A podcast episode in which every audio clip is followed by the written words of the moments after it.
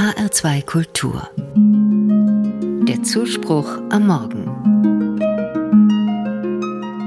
Das Ärgerliche am Ärger ist, dass man sich schadet, ohne anderen zu nützen. Diese Schlussfolgerung stammt von dem deutschen Schriftsteller Kurt Tucholsky. Und ich stimme ihr zu. Auch ich könnte mich manchmal stundenlang über eine unerfreuliche Begebenheit ärgern. Meine Laune wird immer schlechter. Aber einen Nutzen hat dieser Ärger allemal nicht. Zugegeben, das hört sich sehr abgeklärt an.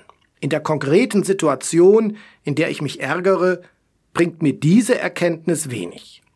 Das ist der berühmte Unterschied zwischen Rationalität und Emotionalität. Obwohl ich genau weiß, dass sich Ärgern vollkommen sinnlos ist, bestimmt es aber in diesem konkreten Augenblick meine Gefühlswelt. Das können oft auch nur Kleinigkeiten sein. Manchmal sind es ja wirklich nur Banalitäten, über die ich mich ärgere. Rational mache ich mir natürlich klar, dass es sich im Grunde gar nicht lohnt, darüber schlechte Laune zu bekommen. Ich habe inzwischen für mich gelernt, dass es auch wiederum nicht weiterhilft, Ärger zu unterdrücken. In der Psychologie spricht man im Zusammenhang mit Ärger von einer sogenannten Ventilfunktion. Indem ich mich ärgere, öffnet sich bei mir ein Ventil. Der emotionale Druck in mir ist in einem ärgerlichen Moment so groß, dass ich den Ärger zulassen sollte. Ich darf mich gewissermaßen über Dinge ärgern. Dennoch ist das Tucholsky-Zitat zutreffend. Für mich habe ich die Erkenntnis gewonnen, ärgern ja, Emotionen zulassen, auch das ist okay, aber nicht stundenlang, denn der Ärger schadet letztlich mir selbst.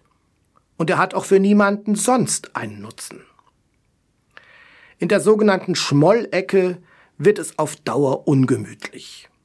Natürlich kann ich mich auch in meinem Ärger einrichten und damit meine Welt in Schwarz und Weiß einteilen. Aber ist es nicht so, dass ich auch zum Ärger von anderen Menschen beitragen kann, wissentlich oder unwissentlich? Vielleicht ärgern sich auch Menschen über mich. Und wenn mich jemand geärgert hat und derjenige sich bei mir entschuldigt, dann muss ich diese Entschuldigung auch annehmen. Das hat etwas mit Vergebung zu tun. Vergebung erhoffe ich mir schließlich ja auch von anderen, wenn ich zu einem Ärgernis beigetragen habe. Vom Vergeben und Verzeihen spricht auch die Bibel. Jesus ruft dazu auf, den Menschen zu vergeben, die einem Unrecht zugefügt haben. Dabei verweist er auf Gott, der uns Menschen auch die Vergebung zusagt. Vergebung kann mir helfen, meinen Ärger zu beenden. Dann hat vielleicht der Ärger doch einen Sinn und kann mir und meinem Gegenüber auch nützen.